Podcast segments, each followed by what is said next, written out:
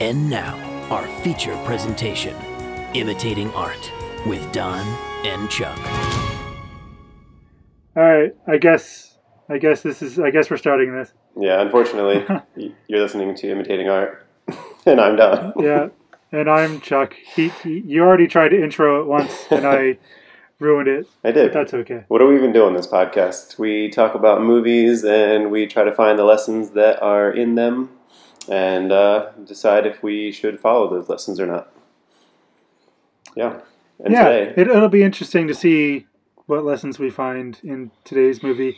It's kind of like kind of like two weeks ago when we did um, Nightcrawler, hmm where it's just about a terrible main character doing terrible things.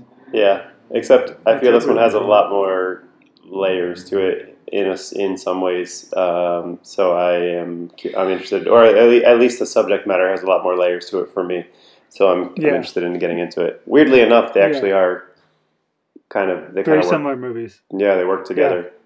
Um, we're doing Joker, by the way, but we'll Yeah. we'll get to that in probably Eight eight, and a half minutes, minutes. or so, pl- plus a commercial. yeah.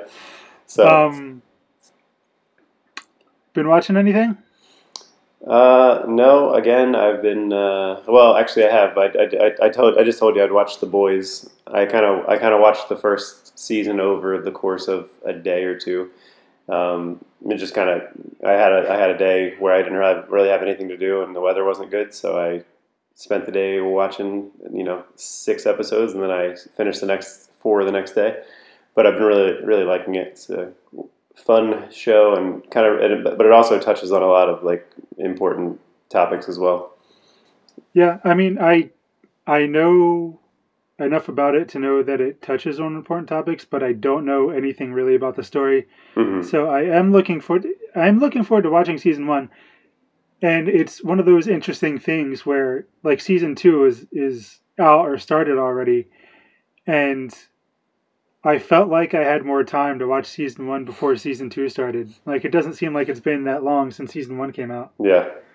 Um, I think it was the. It must have been the the press for season two is what was enough to get me to be curious about it and then look into it, and then I just fi- finally decided to watch it. Um, and I I've heard from enough sources that it is a show worth watching, so I finally decided to check it out. And after the first episode, I was hooked on it. So it's good. yeah. Hooked hooked on the boys. you know, you know me. Uh, have, you, have, have you been watching anything? Yeah, so actually, like two days ago, excuse me, uh, Alex and I finally started watching Schitt's Creek. Hmm. Uh, which have you watched it at all? No, that, that that's another one that's on my list where I'm like, okay, I've heard it's great and it's winning all of these awards. I should probably check it out one day. Yeah. Um, well, before I actually talk about talk about the show, I will say about the awards. It's like this crazy thing that just happened at the Emmys the other night. Um, I haven't watched season six, so I don't know anything about it yet. I'm only we're only like getting close to the end of season two, um, and season six isn't on Netflix anyway yet. But so Daniel Levy, Eugene Lev- Levy's son, who Mhm. plays his son on the show, um, wears many hats on this show. hmm So at, at the Emmys, he became the first person to win for producing, directing, writing, and acting all in one night. Wow, Yeah. I think that's enough. That's enough of a, an endorsement to to make me check it out. And and his character is like the standout character that everyone loves. Mhm. He's great. But um it's one of those shows where I had watched the pilot for it back when there were only like two seasons. So like 4 years ago. Mhm. and it was one of those shows where either people or Netflix or you know the internet was like, "Oh, you like Arrested Development? Check out Schitt's Creek," which is not the way I'd ever try to sell it. Because if you want to watch Sch- Schitt's Creek, hoping for Arrested Development or anything like Arrested Development, you're going to be disappointed. I was disappointed the first time I watched the pilot. Uh, it's also just got one of those stupid plot devices that starts the show Mhm. and then just affects the whole rest of the show. So you just kind of have to choose to buy into it at a certain point. gotcha. Um, But not like season one was fine, and I think season two is getting better as it goes along. So Good. Huh. Yeah, I, I mean, I will. I I- will check it out one of these days for sure. yeah, because I didn't like the pilot the first time, I was apprehensive about trying it a second time because I didn't want to not like it again. hmm But uh, actually gave it time to grow on me this time, and yeah, Nice. Um, I like it. I We like did- it a lot. we did watch the Social Dilemma the other night. Okay, how was that? I, I hear wonderful things. Um, it was it was good. It was you know the way documentaries can very often be kind of force their mm, idea down your throat. It's kind of what this was, and it, and it was another one of those things where it's like it's nothing I didn't already know, but it, you know seeing all the information all put together, and you know I'm sure there was there were some of the analytics that they put out there were like the amount of teens that are X, Y, or Z. I didn't know all the statistics, obviously, but um, it, it is really interesting to see it all put together and take some time to think about how much time we spend online and how we're being sold to and all that stuff. Um, and maybe I'm uh, buying right into it, but I'm like, ah, that's that's just for people that don't know what they're doing. It's it's not affecting me. so um, it's uh, but it is it was interesting when they delved into the like political aspect of it, like how people are kind of getting stuck in their own bubbles and how it's allowing certain groups to push their ideas to, to people who are vulnerable to being coerced by them. So once again, things that I've already read about and things that I already know in a way, but it is kind of nice to have it all in one succinct uh, documentary to watch. Um, so I would say if you if you it, it's interesting enough to check it out, um, but don't expect anything revolutionary. Okay, I, I I don't think I was expecting No. anything revolutionary, but it's good to get the confirmation. Yeah, that's what It's you funny call you say- confirmation bias. No. The the thing about getting like people getting stuck in their own bubbles. Uh, uh, when you said that, I realized that for for years, people have been saying, you know, you can't have a civilized discussion with like people who disagree with you on the internet because people just start yelling and ignoring. So it's better to do that face to face, but it's it's it's leaking out Yeah. in, into the way people actually act, and I think that's the scary part. yeah. Um, when people start acting in a grocery store the way they would act on Facebook. Right. And I mean, unfortunately, uh, I mean, I guess there there is a correlation there with the fact that people are becoming more, uh, feeling more free to express their previously underground opinions about whatever white nationalism or whatever whatever you want to go with there because they feel Yeah. more protected by X. What we won't even get into the politics of it, but you know, uh, if they feel more brazen and they can go out and say what they want and they feel like they can get away with things in the real world, then that is a, a dangerous problem that we have. Yeah, and I mean, I I use first first of all, I think it's funny that you think uh, racism was a previously underground mentality. well, I guess I mean, I, I, I may, maybe what I mean by white national, that maybe it was more underground than it seems to be now. like obviously we had it all there, but I mean, they we, we didn't see people showing up at state houses trying to you know fight for white rights like they did long you know in the fifties or something. Yeah, no, I, I get you. Um, I mean, I use like Facebook and Instagram, and to a lesser extent Twitter every day or most days. But, huh, fuck them. Uh, if they if they went away, I wouldn't really miss them. Yeah, shout out to uh, at Imitating Art Pod.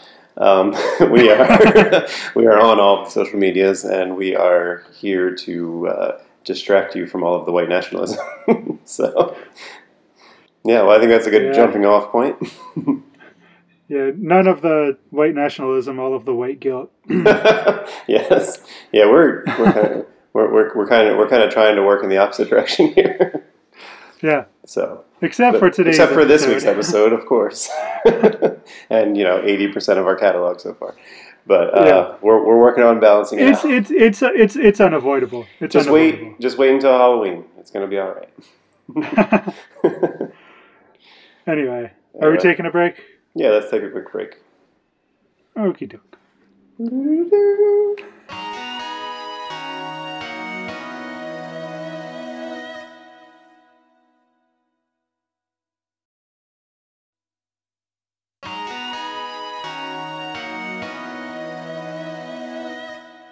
So, what a movie are we talking about again? Uh, I believe it's Joker. All right. What do you get when you? Wild. Joker's Wild. Is that a movie? That's the one. Yeah, I think it's Joseph Gordon-Levitt and George Clooney, Matt Damon, Cedric the Entertainer. Okay, so you're going with uh, another sequel to Ocean's Eleven, but with Robin from Dark Knight Rises. Robin. Oh no, Oh yeah, yeah, that's right. Joseph Gordon-Levitt. yeah, Did you mean Heath Ledger? No, I meant uh, when I really thought there was like some poker movie with Joseph Gordon-Levitt in it, and that was called Joker's Wild or something like that. Ace is Wild, Deuce is Wild.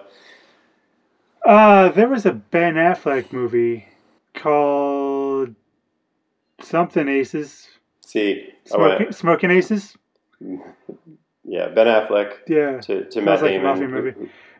To Matt Damon was in Ocean's Eleven with George Clooney, who was Batman, and then Batman became the one with Christian Bale, who had Joseph Gordon-Levitt in it. So, Yeah. I mean, more directly, Matt Damon was in Rounders, which is a poker movie, and also true. in Ocean's Eleven. uh, I do love Rounders. That's one of that's one that's probably one of my favorite like poker kind of movies, and one of my favorite Edward Norton Edward Norton movies, other than Fight Club.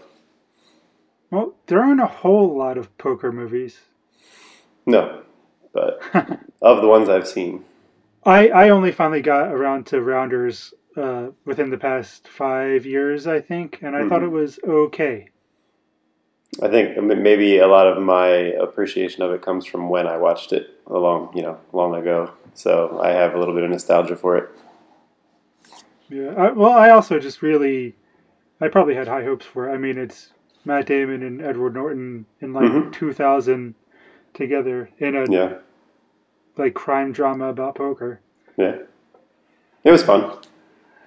Yeah, I mean, it was enjoyable. I just I thought it was only okay, but I only watched it the once, so it's hard to tell sometimes.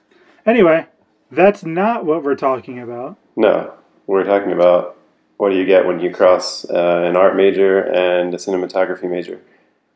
A podcast about Joker. Okay, Yes, that's your joke. that's my joke. It's it, it's killing in the s- southern America. Well, it's killing me. so, yes, Joker. Uh, yeah. So, as I said to you previously, bef- well before we were recording this, uh, it's been about two weeks now, so it's about time we got back to the play of the white man. yes, he's very white too because he paints his face to be a clown. That's true. Um, I mean, Joaquin Phoenix. I think, I think you could get away with calling Joaquin Phoenix very white. I, I think he defines whiteness in many ways. uh, I was going to say, I, I think that the beginning where he's laughing, like he starts off the movie with that laugh, and it's just so like haunting and sad, and you can you see him like watch him try to stifle the laugh because he's you know not doing it on purpose or whatever, but it's just like very creepy and very Yeah. very well executed. I like that we find out it's a condition a little bit later. hmm Like it just they give us the creepy laugh first, and then like five minutes later they reveal that it's a condition he has, and he can't always control that he starts laughing, and then can't stop once he starts. Right.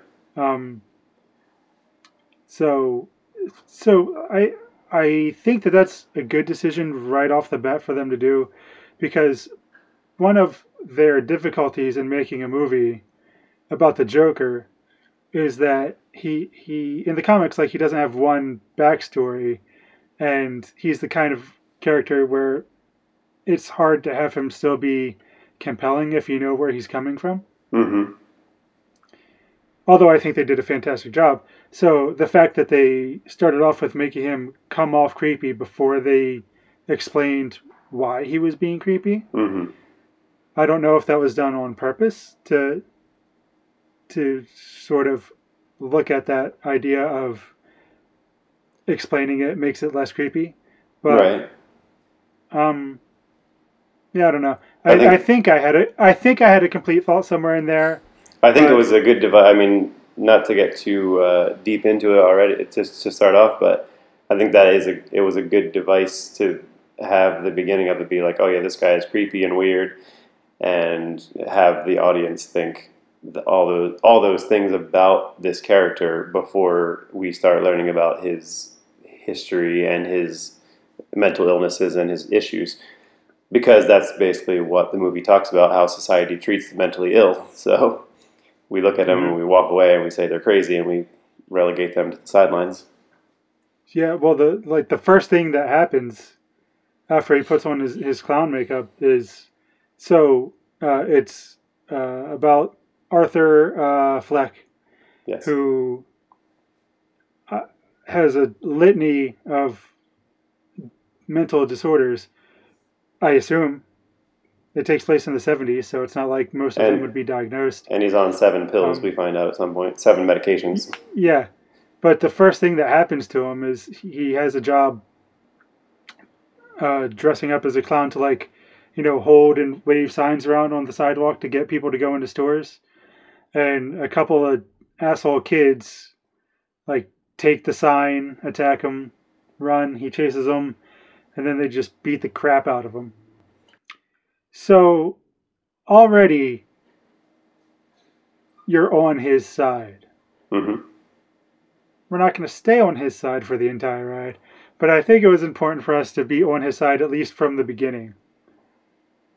Yeah. Until we start seeing him make the wrong decisions. right well we get you know we get to the point where he's talking to his social worker and you know he- he's he's being a little weird and she's being a little like clinical and not really giving him a lot of attention but she's asking him a few questions enough for him to kind of retort with her and he's you know they start talking about how crazy it's getting uh, they, there's slight exposition about what's going on about like the trash piling up and the garbage. I think there was a garbage strike and there's like super rats in in Gotham, and like they're just talking about how crazy everything's getting politically, and you know, and then we find out later that Thomas Wayne is going to be he wants to be the person that is elected to clean up the city. So, um, and that plays into it a little bit later as well.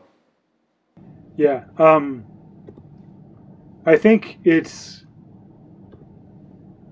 good storytelling wise that in that scene where he's talking to his therapist when he first meet her, um, he's already frustrated by the system. Yeah. because he, he like he wants more meds. Like it's it's very clear, and he keeps that creepy fucking diary, Yeah. um, with all the weird violent drawings and scrawlings of a madman in there. But it, it's just clear from the beginning that the system has already been failing him, and he just wants to not feel bad. I, I think he says Yeah. something along those lines. Yeah. I just want to not feel sad bad anymore, anymore. so- something Yeah. like that. Yeah, um, which is why he wants more meds.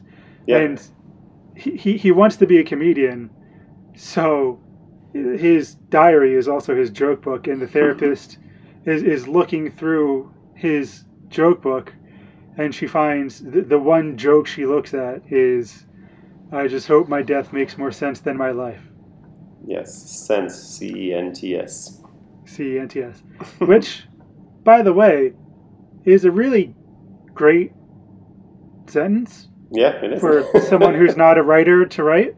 You know, um, like it's very poetic and beautiful, hmm which I think means that Arthur probably does have a, some sort of talent in there, but he has absolutely no focus and no help So And also, then I mean, he he wants he wants to get up there and he wants to be liked and seen and you know and whatever he wants to be on stage. But when he's he's watching other people do comedy, he's kind of there observing them, and he's not reacting the way that everybody else is. Like he's not making the connection, the social or the societal connection that everybody else is making when the when the comic says something that the whole room laughs at. He doesn't laugh, but he makes a note about the other people who laughed. And then the comic will say something mundane, and he does that creepy, loud laugh at it. And you know, Yeah. it's it's just kind of interesting to see him sit there in a room where he, you know, his perception of the world is very different than everybody else's. yeah, and um, I'm I'm glad you brought up that he wants to be a comedian just because he wants to be liked. Uh, because that's kind of his whole thing. That's all he really wants. hmm The entire movie is just for people to look at him and just see a human Yeah, and res- respect like him. him. Um, and just time after time not getting that because of how he looks or how he comes off. Yeah, and then again not getting the help from the system to help him yeah, feel happier so that he wouldn't creep people out all the time.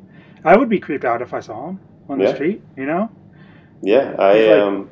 50 pounds underweight yeah, I mean, I, uh, I mean, it's kind of just like a one after the other. That besides him getting jumped while he's spinning his sign, the woman on the bus telling him to stop messing with her kid when he's just like making faces and making the kid laugh, and basically doing yeah what he loves. because he, can't stop laughing yeah. Right, and then that, and I mean, one after the other. Then the people, the, the guys on the on the train, which who he ends up. That's the first people he ends up actually, you know, retaliating against because he has a gun at that point. But like it's just one after the other. Like he he just gets pushed to his breaking point because he doesn't get any any respect from anyone, and then the people he does get attention from, it's the negative attention. You know, there's got to be a comedian out there who has made a career about getting no respect. yeah, Arthur should have been that guy. Could have been in the '70s or so. Yeah. Rodney Dangerfield was actually in an episode of Home Improvement we watched recently. Really, yeah, it was it was weird. sounds like a Anyway. very weird '90s thing. Yeah. Uh, anyway, so in Joker, they they do also mention that he's been locked in the psych ward before. hmm Um, so, but we don't know what happened Right. or why, and I don't think we ever find out. But that probably means at some point he posed a danger to someone, Right. or at least they Or thought himself. he did, or Yeah. or himself, very possibly himself. Um, and in his in his journal that you mentioned, uh, at one point he starts he wrote he writes the line, uh, "People want you to be to behave as if you don't have a mental illness." Like that the problem is it says something like the problem with society is that they expect you to act like you don't have a mental illness, or that's how they mm-hmm. treat it. So Yeah. Um, so this stuff all kind of builds all up before or as right right around the time where he ends up killing three guys on the subway for jumping him basically just because he's sitting there sad in his clown makeup and they come bully him for being you know for being a clown because they're just you know they just they just want somebody to pick on basically Yeah, and they're, I think they're drunk and just being assholes. yeah Um, so this was the second time I'd seen it. I'd forgotten that because he got mugged in that opening sequence, that a coworker of, her, of his brought him a gun, gun. just for protection, right and it's just such a great like Chekhov's gun. Like you give Arthur this gun, and something bad is going to happen. Is Um, a, a gun in the first act Uh, Chekhov's gun? Hmm, no but i'm just saying is this a gun in the first act Is this a gun in the first act? Yeah, would this qualify and that like if you if you have a gun in the first act, you have to use it basically? Uh, it doesn't have to be. I don't think it has to be in the first act. Uh, I think it's just. I thought that was the saying. Oh, well, so it's it's something uh, like if there's uh, a gun over the mantle in the first act, someone better shoot it in the second act. Something like Okay. So, so you are right. Um, I don't know what I was thinking, but you are right. Um, but that was Chekhov. Uh, and we're talking. We were talking uh, when Lauren asked about the best number between one and seven. Uh, we talked about uh, three being the magic number. I noticed that there are three gun scenes after he gets the gun. There's Hmm. him uh, taking it out and dancing with it, again, very creepily. Uh, clearly not understanding the power of it, just Mhm. kind of pointing it around willy nilly, dancing with it, and then accidentally uh, Shooting a hole in the wall. discharging it, it. Yeah, in his house. Um, then there's him again not taking full responsibility of it, just having it loose in his pants when he's dancing in, in the children's hospital and it falls out of his pants uh, and skitters around. It doesn't go off. But uh, he, he gets fired. He loses his job because of that. And then, you know, pull that gun out the third time is when he's getting bullied by the guys in uh, the train and just he's clearly he already has had enough by the time the movie even starts so they, and they just turn off that tension for him. Like he takes care of his disabled mom. Uh, he got fired from his job. No one respects him. He can't get his meds. So by the time these guys bully him he just has had enough. And even though well we'll talk about that in the lessons so Mhm. he, he he kills them he kills what like three guys? three guys, something like that. And they're all like in nice suits. They're like wall street types. And i think they even call them wall street guys at one Yeah. point in the movie even though this is gotham city and not new york city. Mhm. so i don't know if there's a wall street in gotham city. But and you know he shoots him and and runs. And inadvertently starts a movement. Yeah. When it, Um, when they find out that someone in a cl- in clown makeup killed three Wall Street guys, the the the rest of the city kind of explodes in this kind of uh, war between the rich and the poor, because you know the wealth inequality has become very skewed in Gotham and very obvious where you have people on the streets versus people like Thomas Wayne who live in mansions and and so it finally came to a head there where they had like this person to look up to who finally did something about the rich people that they see as the plate on their you know on their city. So now they're fighting back and all wearing clown masks while they do it. yeah uh, it's actually a really great slow build throughout the rest of the movie Yeah, Uh, I, I like that. I like that there is is some. I like that there is a lot of like slow movement in that. This, like you said, the slow build. There's not a lot of big crazy scenes. There's no car chase. There's no you know. There's no scene where everybody's rioting. The only scene where you see the the crowd gathered is when the when Arthur is kind of snaking through the crowd, looking at what he's built, basically in the middle of the movie, Mhm. where he's like, "These people are all doing this because of me," and he's got that big smile, and he uses that chance to like sneak past the police barricades. So. Uh, I, I like that it wasn't a bunch of big explosions leading up to everything, which made the actual big explosion at the end much more uh, exciting to watch. Yeah, like yeah, because it's not like you said, it's not like a big action sequence, but it that ending sequence just carries so much weight hmm uh, because of everything we've been through Yeah. uh, with Arthur and and with Gotham. Well, Um, so he's yeah, like you already mentioned that he's like dancing creepily, but he's he's pretty excited to have this power and have the gun to protect himself. But then like he does that creepy dance a lot. Like that goes along with his laugh really really well. Like just like that slow motion kind of creep. I don't know I don't know how Joaquin Phoenix does that, but it's very it's it's very interesting and very creepy. Well, first he loses a bunch of weight so that every time he moves, it looks slightly unnatural because Yeah, he had to be close to death. it looks it's, Like- it's very snake like. Yeah. Um, but yeah, uh, I'm glad you mentioned that he loved having the power when he was holding the gun, and and he actually he was holding like a sexual power when he held the gun because as he was dancing, he was pretending that he was hitting on a woman like at a club, right. and then like brandished the gun while he was doing that. Uh, you know, just pretending to do it in his living room, but he kind of seems like he innately connected power and, and sex in his head there. Yeah. But power, other than being liked, obviously, Arthur has been shit on his whole life. He wants power too, Yeah. uh, because he's he never he's never had it. So when he gets the chance to use it, uh, especially against people that he probably I don't think he explicitly states, at least in like the first half, that he thinks like the Wall Street guys are like keeping him and people like him down, yeah. especially since his mom has such reverence for Thomas Wayne. But yeah, just the power over the people that he feels has power over him. Yeah, and it seems like he feels like the system is letting him down, and that people, that generally everyone is disrespectful to him. He didn't have any plans on starting a social movement against the rich. That happened inadvertently because he killed people who were picking on him, and then suddenly people picked up on that and took it as a sign of a movement. He even says at one point where when Murray asks him, "Did, did you start this movement? Did you want to start this movement?" He says, "No, I'm not political." You know, he's like he's not political. He wasn't trying to start a movement, but he's happy to have started something. He's you know he is now the the the cause of something great that's happening that he sees as great.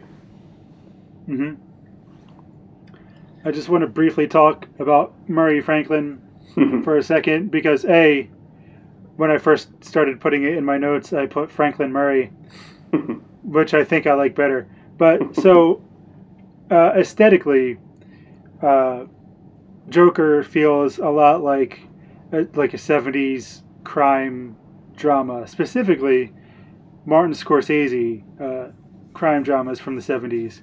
So if it didn't feel like a Scorsese movie already, it even opens with like an old Warner Brothers logo from the '70s. yes, I noticed that. Um, and like the font for the Joker is like an older font. Uh, that's so it very much feel- the that's very much like the comic book Joker font. I noticed that, and I and I like that about it as well. Yeah, um, but if it didn't already feel like a Martin Scorsese movie, having Robert De Niro come out uh, just really solidified it. Yeah, Um, and it is like one of the critiques you could say about this movie is that most of it's already been done in one way or another in across various uh, Scorsese movies in the 70s and into the 80s. But I don't give a shit. I still like this movie. no, I agree, it, and it was great. And, and Robert De Niro was great as as Murray. He was like at first you see him and you're like, ah, is this is he gonna work as a as a late night host? But he really like gets he he, he plays it very very well. Um, Right, he, he especially doesn't for feel the like time he's- period. Yeah, and he doesn't feel like he's trying to be anyone as much as he feels like he's just being someone that could have easily existed in the 70s or, or, or 80s as a as a talk show host. Yeah, like he, yeah, like you said, he's not like imitating like Carson or any of the famous Mm-hmm. like Ed Sullivan, any of the famous hosts. He's just he's basically just being Robert De Niro. Yeah, Um, I, like that his theme just reading his song lines. is that or like his sign off line and his theme song or that's life.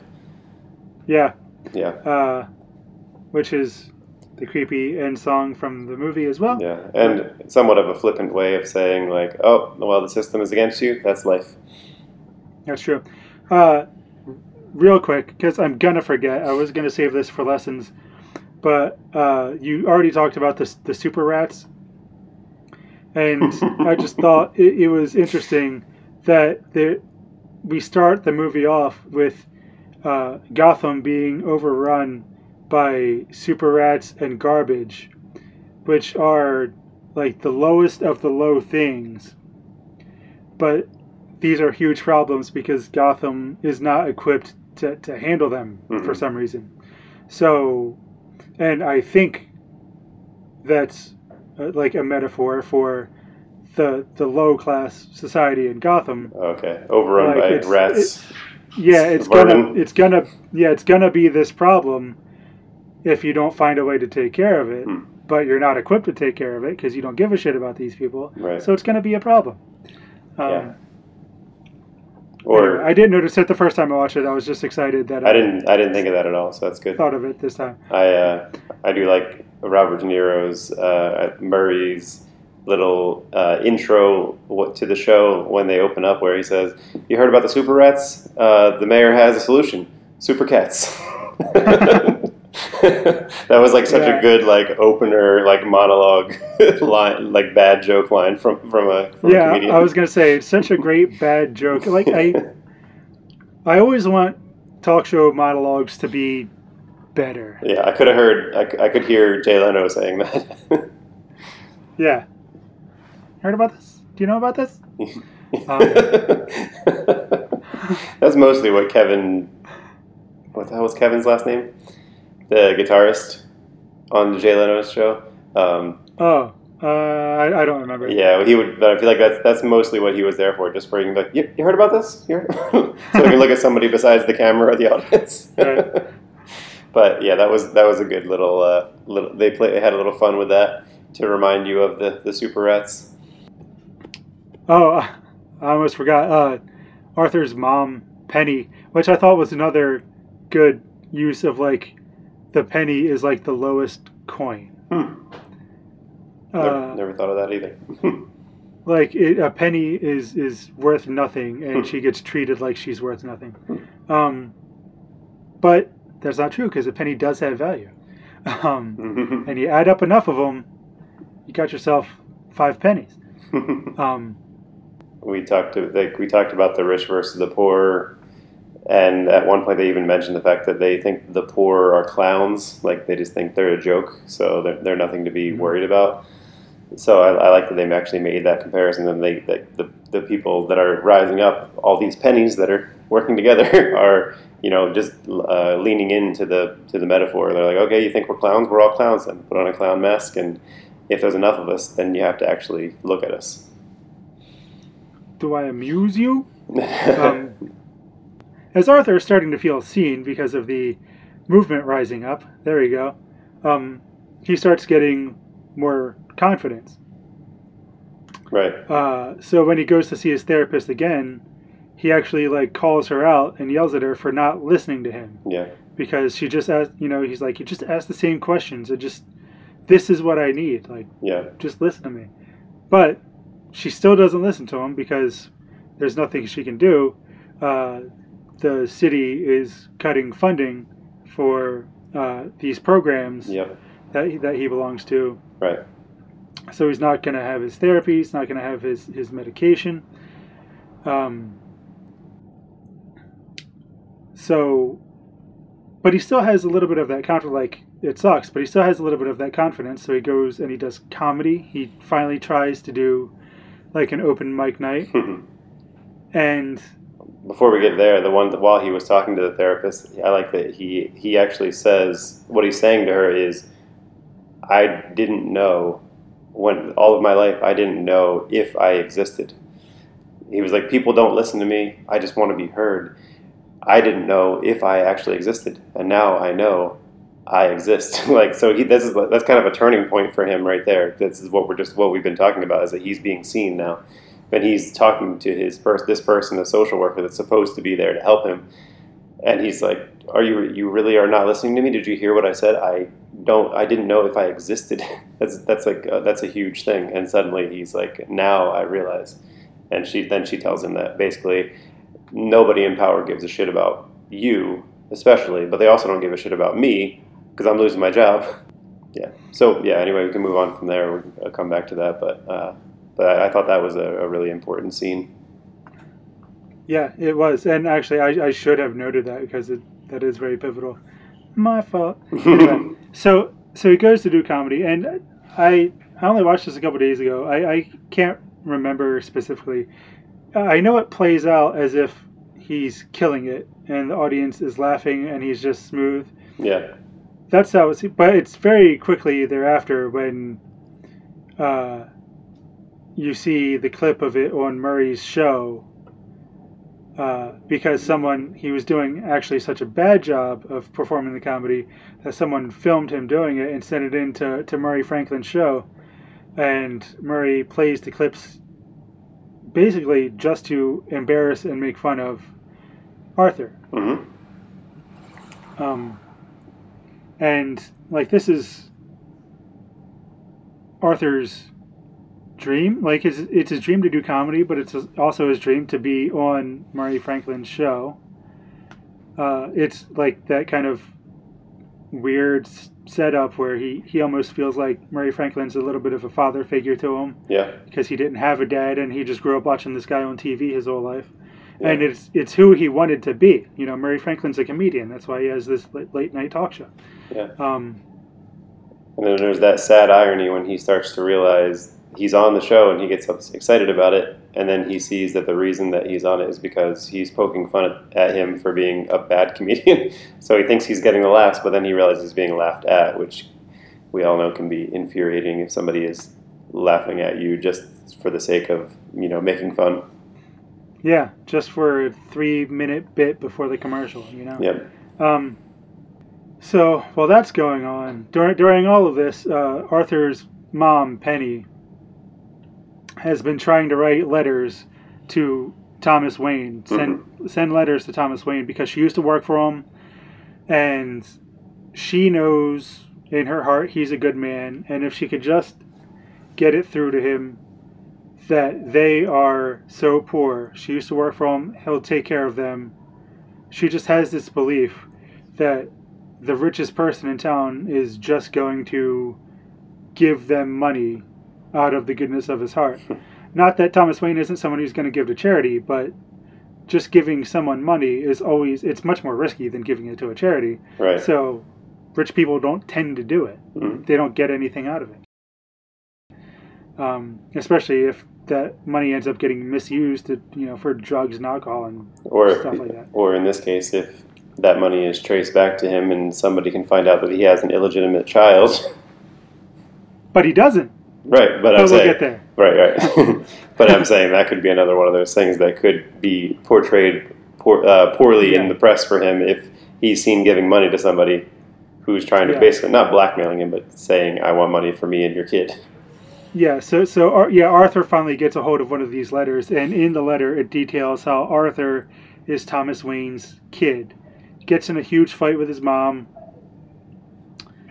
goes to to see Thomas Wayne, doesn't get to see Thomas Wayne, but he gets to see Bruce Wayne and some British butler. You mean Uh, you mean Alfred? yes, um, but I don't think they said his name. I think they didn't, but I think he was. I think he was credited as Alfred. As Alfred. Oh, was it? Yeah, I believe so. Yeah. Uh, I mean, I'm not surprised, but I just like that they didn't say his name, but it's blatantly Alfred. we know. uh, uh, basically Arthur shows up being his creepy self, trying to do a little bit of magic, but like touching young Bruce Wayne in the face and Yeah, stuff. It's that weird. was weird. It's very uncomfortable. And it what the weird part is the way that Bruce just stands there. But Yeah. maybe he's afraid. I don't know. Um, it's very possible that he's just kind of doesn't know what to do in this situation. He's Yeah, like sure. eight at this point. Um, but Alfred comes, kicks him out, tells Arthur, you know, you're not Thomas Wayne's son. Your mom's a kook. You're adopted hmm which is you know like the record record scratch for for Arthur. For Arthur, yeah, So uh, he investigates. yeah. He goes and he finds well, actually, first some uh, some cops show up. Uh, he, he, he goes back. Yeah, he, he, he goes back to his apartment where his mom is being rushed off in an ambulance. Um, and while he's waiting at the hospital, two cops show up with, which uh, uh what's that actor's name? Shea Whigham, maybe. Yeah, yeah. I think that's right. Uh, ha- does he ever play anything that is not law enforcement? What else do I? What do I know him from? So, uh, you know him from Boardwalk Empire.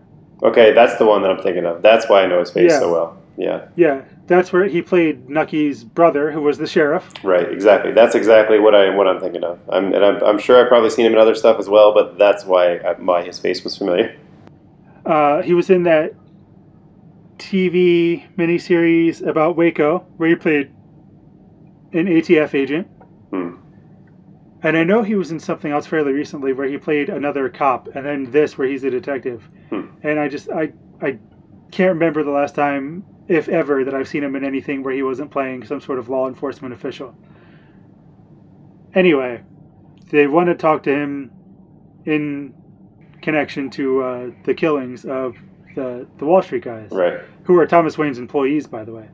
Um, but he actually kind of just, you know, flips them off and walks away. He thinks he's walking in, walking out in a very cool, calculated way, and then bumps into the glass door because it's an exhibition. um, you know, he just doesn't care. Like yeah. these are people who are supposed to protect the citizens of of Gotham, and this is probably the first time he's ever actually talked to one. Yeah. Um, It plays a little bit like uh, Nightcrawler, where he, you know, he sees the cops and he doesn't, he doesn't really, he doesn't get scared. He doesn't bat an eyelash. He just he keeps his cool and walks away. yeah, Arthur just sits there smoking. I think he's smoking a cigarette, right? He is, yeah. Yeah, and then I, yeah. Anyway, so, then he starts to investigate. Uh, His mother His- and his his- his, his upbringing. mother's- yeah, his mother's like hospital records, Mhm. and he finds that she she was first. He smashes his head against like a, a window basically to to to get well to get the file. Oh, oh, oh. Okay. The, the, the, the guy won't give him the file because he needs the paperwork, and Arthur just starts smacking his head against like the little window thing that's there, and right. no, he just he reaches through the little vestibule hole in the bottom. Oh, and yeah, then, and I- then I- steals it from him. I must be combining the two Yeah. scenes because I think now that you say that, I expected it to happen when I watched it this time, okay. and it didn't. But it's still in my head that it happened, no, so yeah, he just reached through and has like a tug which of is war gonna match tie with- in, which is gonna tie in with like a reveal later. Even though we didn't talk about the stupid subplot he has going on, because it's not worth talking about. yeah. Anyway, because of the way they handled it, I know I'll get to that. But so he finds out his mom was uh, in the hospital for endangering her son, which was Arthur, and that he was adopted, and you know that he's not Thomas Wayne's son. Yeah, he's just And adopted. basically, his entire existence is not at all what he thought it was. And he didn't even think it was a good existence, and it still got pulled out from under him. Yeah, because uh, Thomas Wayne don't do pennies; he only does dimes. Sorry, sorry, but carry on. Why could that not have been your joke? That was a good joke. Eh, Okay, serious question. How long have you been waiting to say that? I just thought of it honestly. Okay, okay, I believe you. Because I didn't even think of the penny thing before you told me before you mentioned it. Okay. So at this point in the movie, at this point in the podcast, we should say that during all of this, that there has been this subplot of Arthur as he's getting more and more confidence, starting a relationship with his neighbor, right. who he, in the beginning of the movie, stalked.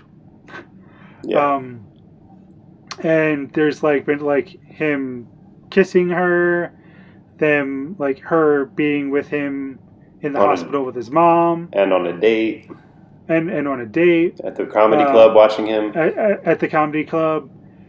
So at this point in the movie, they reveal that Arthur is just as delusional as his mom was, and that Yeah. thi- this whole thing.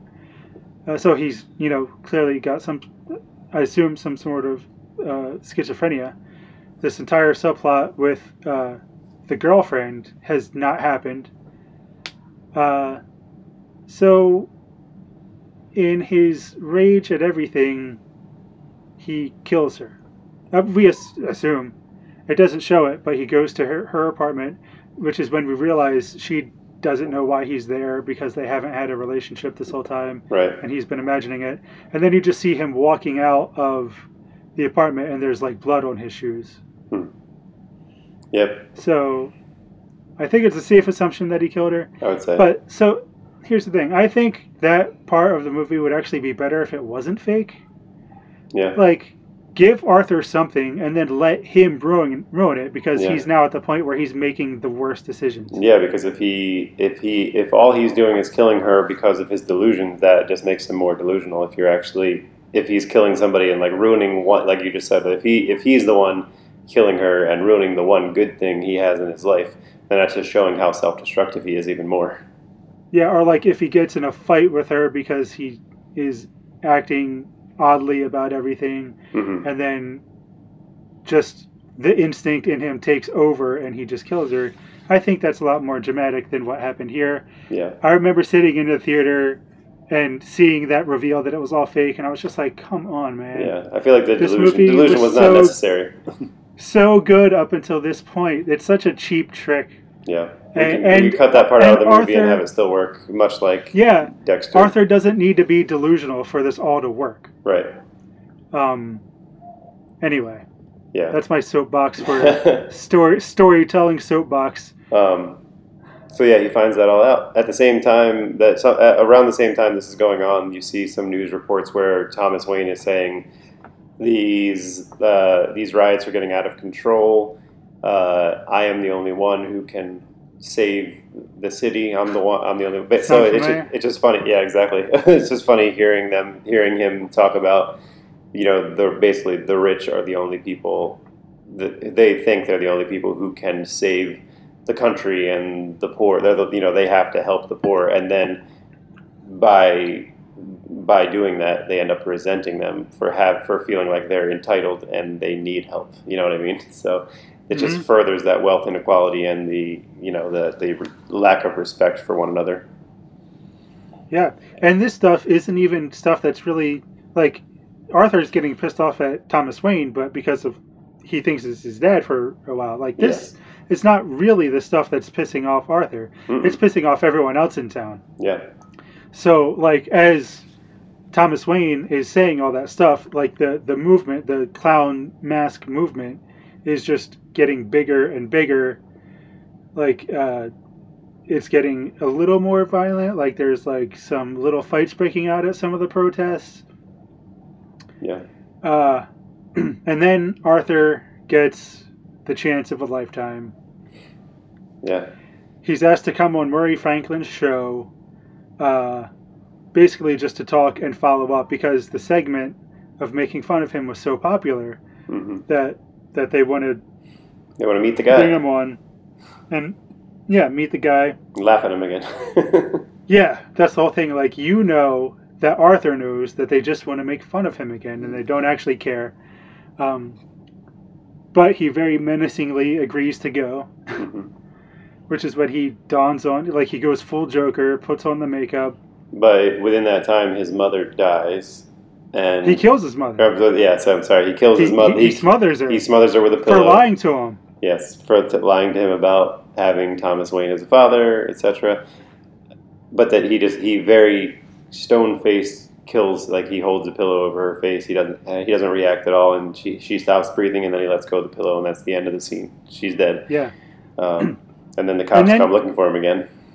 yeah. And then uh, his coworkers come Oh. over to his apartment. hmm Uh, the one who gave him the gun, and and the other one that we didn't mention because he barely registers in the story. Yeah, Um, but because they know that the cops were looking at Arthur for shooting the guys in the subway, and that the gun came from this coworker, they just want to get their story straight. right. You know, make sh- make make sure basically that it doesn't come back on, On, himself, on him, yeah. and not really caring so much about Arthur. Uh, and Arthur just stabs him in the throat, Yeah, and then, and then and then the eye. and then the eye. There's just blood everywhere. It's gruesome. It's pretty man. gory. Yeah, And then uh, the other coworker is just like in shock, as he Yeah. should be. He doesn't know what to do. but he lets him go because he's the only one who was nice to him at the you know at the comedy the whatever the clown school or clown club he worked at. Yeah, yeah. You're the only one who's ever nice to me, and he just lets him go. Yeah. It's things make a different sort of sense to Arthur Fleck than it does to the rest of us. Right. Um, so he goes on Murray's show. Well, after the cops chase him In down his in his into a new subway again. in his new uh, old school Joker suit and makeup. Yeah, the classic purple Joker suit, green Yeah, hair, Love it. white makeup. uh, the the already iconic dancing down uh, The stairs. Yeah. sequence. It's weird that it's to um, uh, Whatever the Rock and Roll Part jam Two. song is. yeah, it's called Rock and Roll Part Two.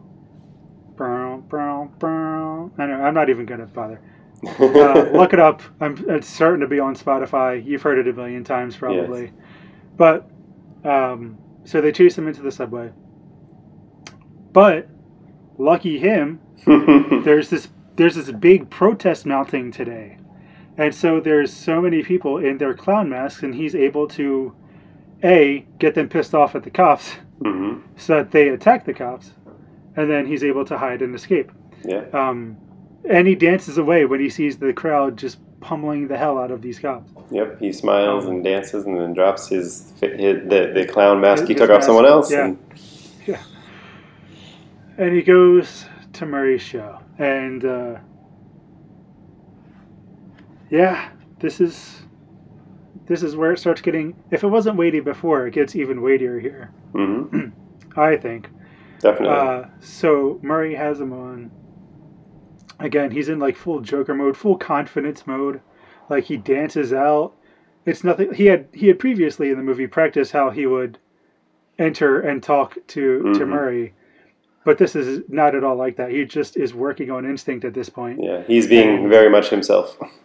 Yeah, uh, because now he knows who he is, Yep. and he sits down and he's just. If you were watching him on TV, all of us would say this is a weird guy. Have you ever seen um, when David Letterman was interviewing Crispin Glover in the 80s? Crispin No. Glover played George McFly in Back to the Future. No. Um, and it was just this weirdly uncomfortable interview. You could tell Crispin Glover was uncomfortable. You could tell David Letterman was just like hating Crispin Glover. The beginning of this interview feels kind of like that, Hmm. where uh, this is just people who are being interviewed don't act like this, and then Yeah. when but when they do, you don't know what, to do about it right. um, because they're just not being what we would deem as normal. Normal. Yeah. Uh, and it starts getting really tense. Arthur very flippantly uh, confesses to killing the three guys on the subway. And Murray just starts scolding him and just laying into him, trying to get him to see that this was not a good thing to do. Yeah. And Arthur just doesn't care because he disagrees. It Yeah. was the right thing. He thinks it's the right thing for him to do. And Murray And the the doesn't. city's taking it, and Murray clearly doesn't. Yeah. And Murray doesn't listen See? to uh, Marc Maron when he's like, "Time to cut this segment. It's time to get you know cut and run. Get this guy out of here. We're done with this." Yeah, and because he just keeps laying into Arthur, well, Arthur just pulls out his gun and shoots him in the head. Well, what he says is, "What do you get when you cross a mentally ill loner with a society that abandons him and treats him like trash? You get what you deserve." And then he shoots him in the face. Yeah. Yeah. I mean, it's a great line. It is. and it's a great scene because when after he It shoots him in the face, he sits back down in the chair and crosses his legs and smiles and looks at the crowd. Like I, I love that nothing else like it, it doesn't erupt into a crazy scene. It's just shot, sit down, like calm, smile, like I did what I came Yeah. here to do. And then he gets up and shoots him again in the chest just for good measure. And then he sits Yeah. back down again. It is. It's a great scene. Not a super easy one to watch, but Yeah. neither was him stabbing the dude in the throat. yeah. Um.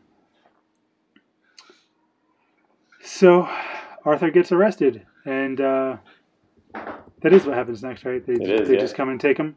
hmm But because of the protests that were already going on, which were huge and uncontrollable, uh, because of Arthur's confession on TV and then shooting of Murray Franklin on live TV, the city is just in chaos. The city is on fire.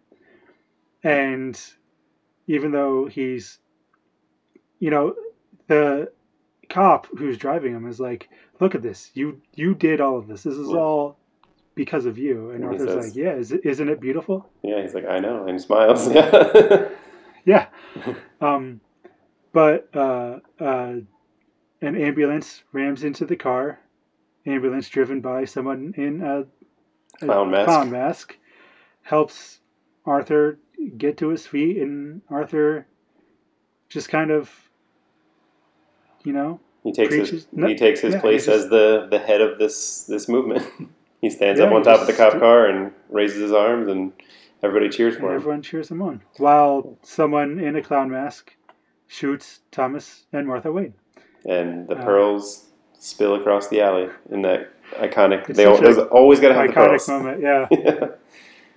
One thing I, I think is actually cool about that scene is that that's one of those like backstory moments, and not that I know a whole lot about comic books, but it's one of those backstory moments in comic books where sometimes in Batman's backstory it's the Joker who kills him, who Mhm. kills his parents, and sometimes it's not.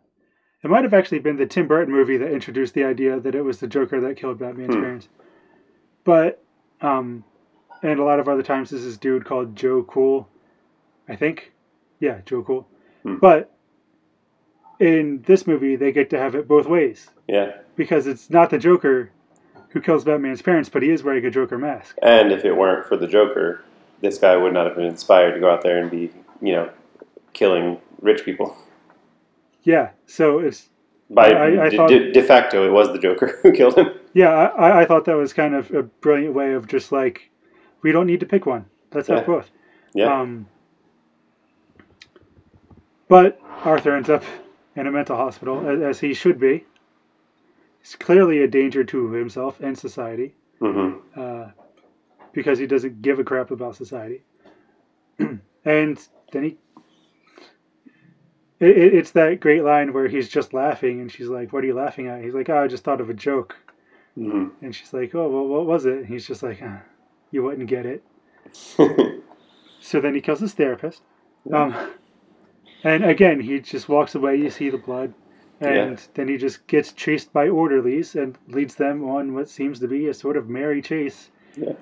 While that's life plays. yeah, and it's a creepy as shit. presumably will escape from Arkham Asylum, and Oh, of course. um, At, at some point. at some point, of course. Um, but yeah, I, I like making that. two more. the way that it ended with them running back and forth in kind of a like an old style comedy routine. Yeah, like a cartoon. Exactly. It's like it's like Scooby Doo. it was like I, I, they, they did such a good job at like playing off the extreme violence with like these light-hearted kind of silly moments, um, or at least cinematography wise with with stuff like that. I I, I appreciated the juxtaposition, and um, yeah, yeah, good ending, creepy movie overall. But Agreed.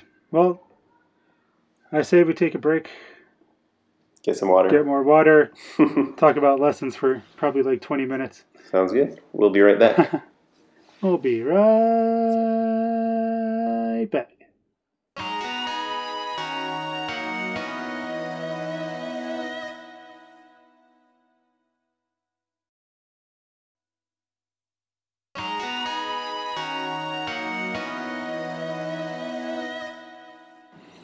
All right. Um. All right. Well, I I think we're back. I think we never really know. We're back, man. All right, we'll use that. All right. Yeah, I hope that was a Will Arnett impression. But I mean, it's it's as close to it's probably the closest I can get to a Batman is Will Arnett's Batman. so we're gonna talk about some lessons with club sauce. With club sauce. All right, yours is much better than mine.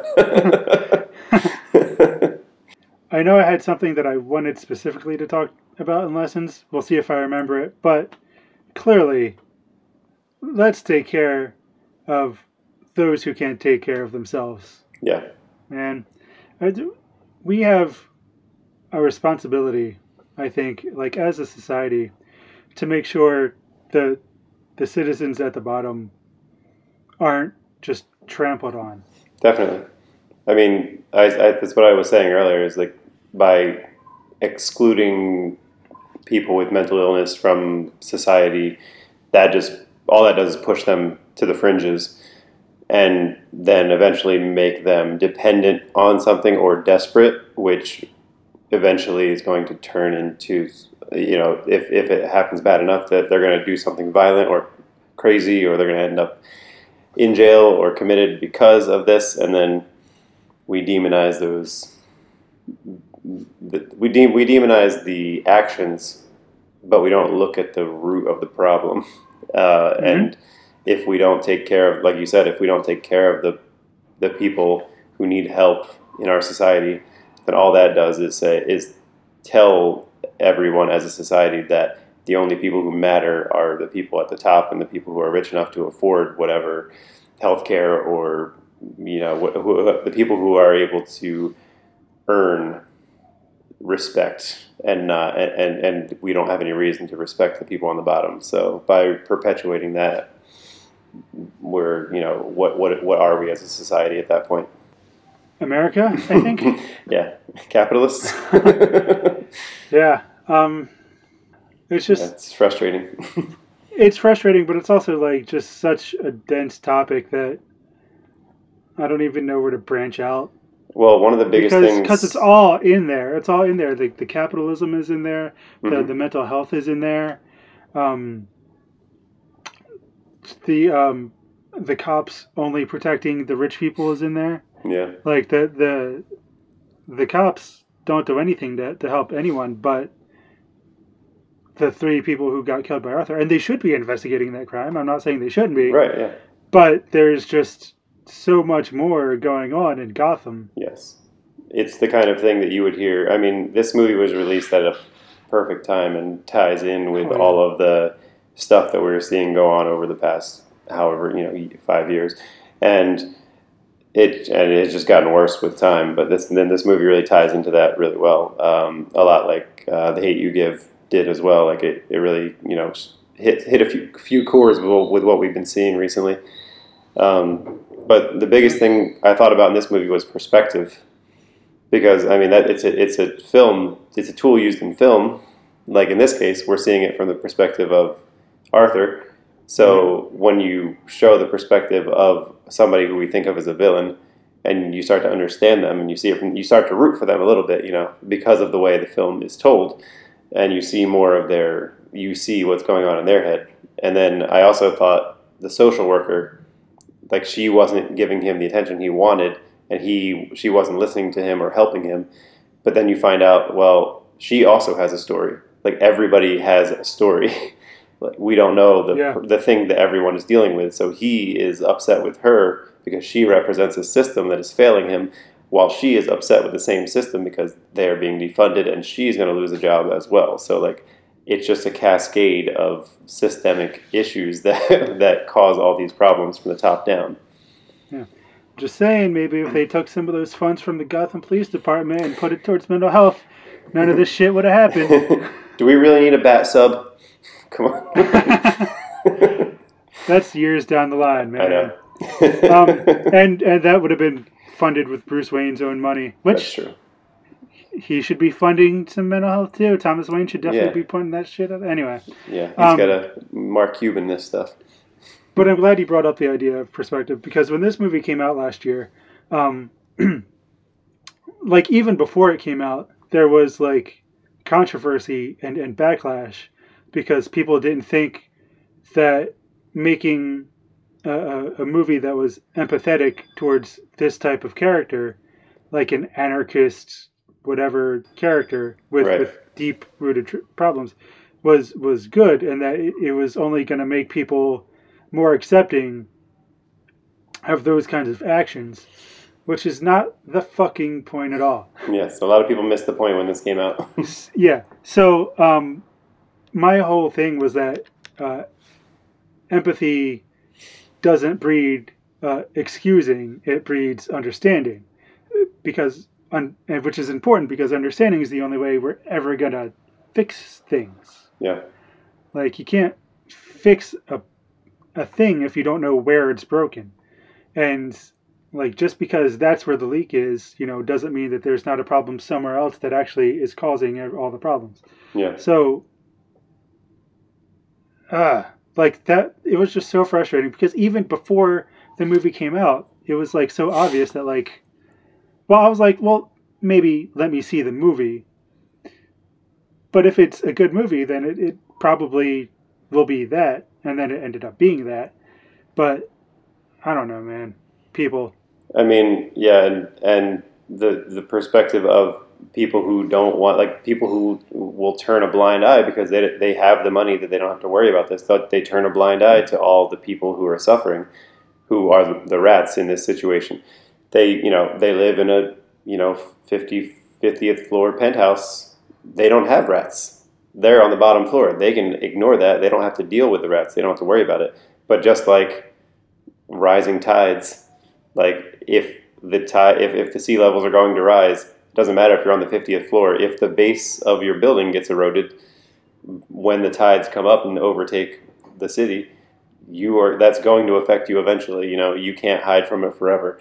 So by just you know by turning your back on these people, it's going to end up growing and growing and end up you know becoming a problem as well. So like it becomes a problem for all of society as well. Like if if the every if the if it becomes the one percent and the 99% are down here and can't afford anything, all those people who are making money off of the 99%, they're not going to be making money anymore because if they don't have the money to pay for it, to pay for anything and invest in society, then these people are, you know, that's going to eventually affect them in the long run. So by this, the wealth inequality becoming worse and worse, you end up, you know, it's, it's going to end up tipping the scales eventually. Yeah. Uh, I think you put it way better than I would have. I mean, we, there's so much money in this country.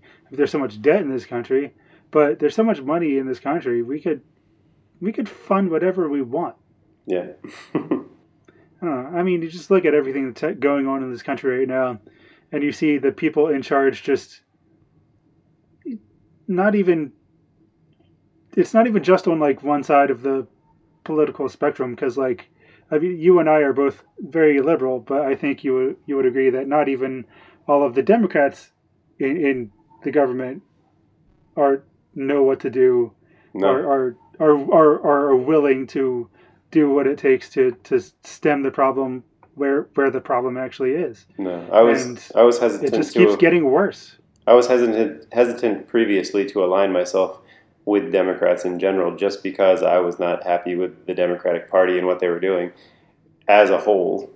Uh, but the more things have become pushed to the other side from the Republican standpoint, the Democrats that maybe haven't changed very much are looking a whole lot better right now in comparison. So they certainly are. You know, um, um, and but I still don't believe that. You know, I, I still think politics are generally corrupt in many in many yeah. ways. And there are some shining examples of people who are doing good things, which I hope there are more of those after the next couple of elections. But uh, yeah, there's it's definitely hard to just pick one group and say these people are doing the right thing versus the wrong thing. But there's a, there's a lot to be fixed. Yeah, well, I mean, like you said, it's all it's all perspective, mm-hmm. right? So can't you can't picking one group and always aligning with that one group is always a bad decision. Right. Because other groups will have a dif- different perspective. And even if you think they're wrong most of the time, every once in a while they're going to get something right. So you actually need them there. Yeah. As much as I hate to say it about, you know, the other party. Well, every once in a while. Without a good villain, there wouldn't be Batman. I mean. Yeah, but but I mean, without at the same time, without someone to keep you in check, you would become the villain. But the way we do it here in this country is just awful, and the two party system is one of my least favorite things. Yeah. Anyway, this is this is no longer lessons. This is politics corner with Don and Chuck. no, but I mean, okay, but to get back to the movie itself, uh, what Arthur actually says is no one in this country or no one in the city. I think he says no one in the city listens to anybody anymore. Like it's he realizes it's not just him; it's everybody's everybody's meat, everybody's angry. Nobody listens to anyone. Nobody cares about anybody else, and that's kind of what has been happening. It's like the polarization on one side or the other, pushing away from each other, makes them end up butting heads with each other and just not listening. Like you were saying, like without understanding, you or you know you can't have empathy and understanding without actually taking the time to listen to the other person's perspective and see what their story is and why they feel the way they do and what they think the solutions are. Even if you don't agree with it, you can't disagree with it without listening to it first. You know, you can't just disagree with it out of hand just because they are wrong. That you think they're wrong on other, you know, on other things. Mhm. Yeah. So, Um, I also want to point out that just because the movie is asking you to to empathize with Arthur, it's not asking you ever to excuse the things that he does. Um, Right. Like there's absolutely no reason for Murray Frank- Franklin to be shot in the head. Yeah. Maybe he shouldn't be on TV anymore because he's Hmm. still making old stupid jokes and making fun of people, Hmm. but doesn't deserve to be shot in the head for it. You know, right. like just because you understand where someone's coming from, that doesn't mean everything they do is okay. You understand where it's coming from, but if they still do something wrong, they still do something wrong. Right. They still need to go to get whatever punishment it is. But I don't know. I- I, I don't know what point I'm trying to make here. No, I mean I get, but I, I, think I think we're all we're we're both dancing around the same ideas of what we've already said is that you know it, without any empathy for everyone, you know, and and the understanding that everyone in society has their own issues and has their own problems and has a right to life and you know whatever you want to whatever you want to say life liberty and the pursuit of happiness or however you want to think of it it's just like realizing that no matter like somebody's income level should not affect their worth in your eyes you know so by relegating the poor to one side where, yeah. you know uh, so, sometimes, and someone's uh, IQ right shouldn't matter either. I know I have been, you know, in the past, uh, not so great about that sometimes uh, around someone who I don't necessarily think is intelligent, Mhm. and then I probably am not as nice to them or not as respectful to them be- because of it, and that's that's my fault, yeah you know. Um, no i get that for for for not seeing it from from their perspective or, or just treating them as lesser hmm they're not lesser of a human that's just me saying what i think a human should be and then being wrong about that Right. No, I understand. I've, I mean, I've, I've definitely done the same thing where even if it was in certain ways where I'll just expect someone to know something, and I'm like, how do you how do you not know this thing? Um, where a lot of the stuff that I know are jingles from commercials from the '90s that no one else should be expected to know. but I mean, other stuff too, where I'm like, I thought that was common knowledge. But this other person is also much more emotionally intelligent than me, or much more uh, analytically intelligent. Like they, you know, I mean, I'm thinking of specific people here that I won't mention, but I mean, like other people who Yeah. I've criticized for not knowing certain things, and then I realized, like, oh, you, but you know, you're so much smarter than me on this, and you're so much more, you know, you have so much more of these qualities that I wish I had, and seeing how you know we all balance out is Yeah. important to to see that. or like i see so many people who are just like so giving of themselves which is something i'm not partic- particularly good at Yeah, um, and i'm just like how how does that come so naturally to you like i Hmm. i have to work to be less than that hmm and and like I'll never be as as giving as that because the natural part just adds the oomph, you know. Right. But I don't know. I don't know. Everyone has something to add in one way or another if you let them.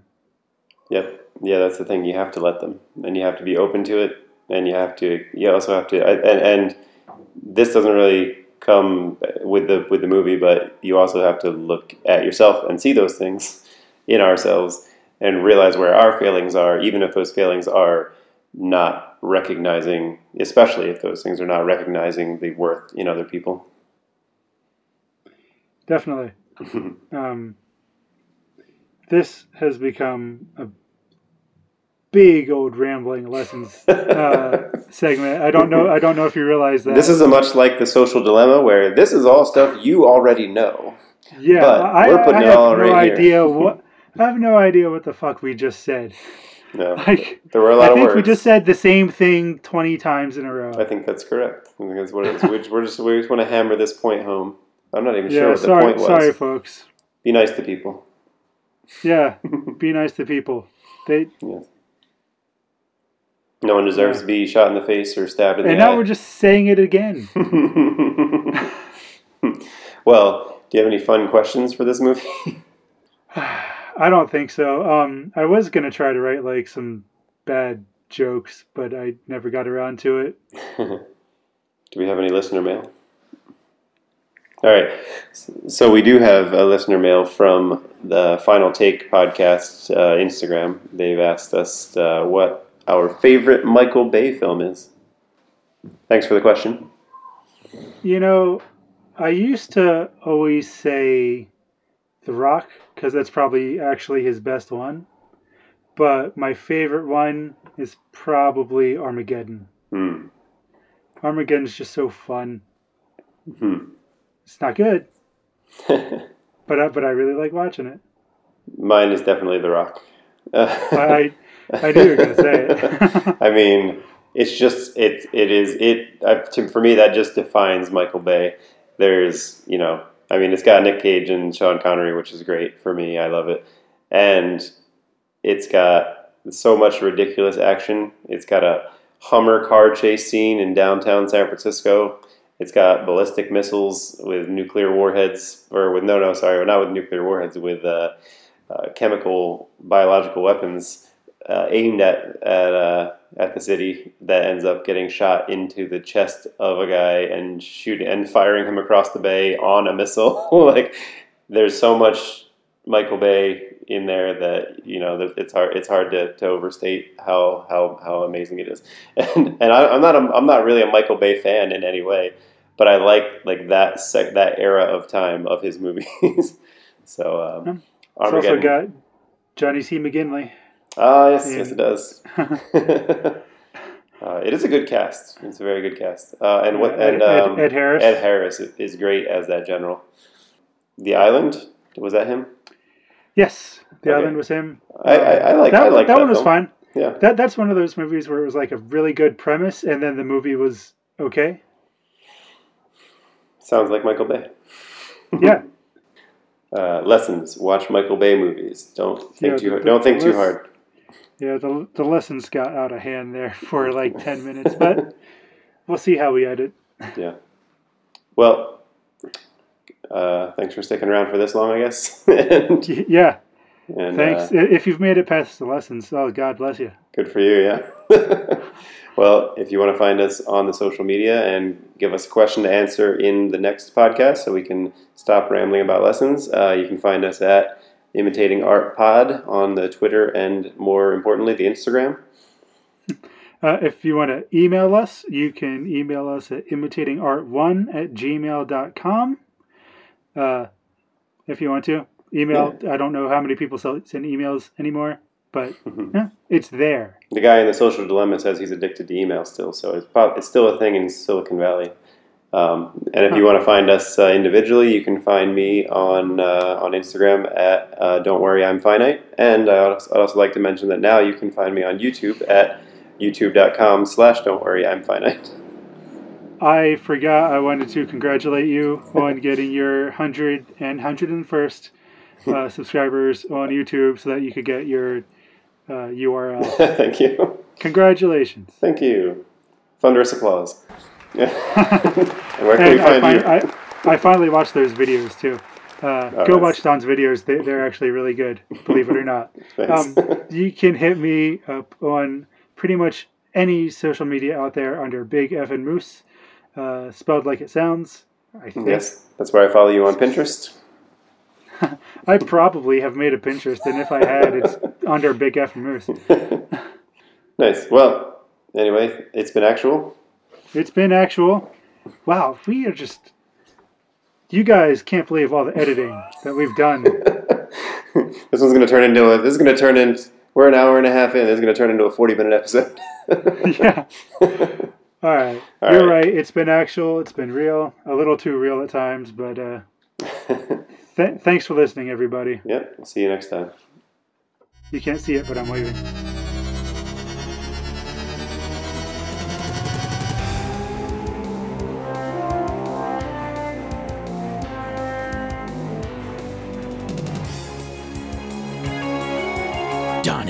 Will return in Imitating Art with Don and Chuck.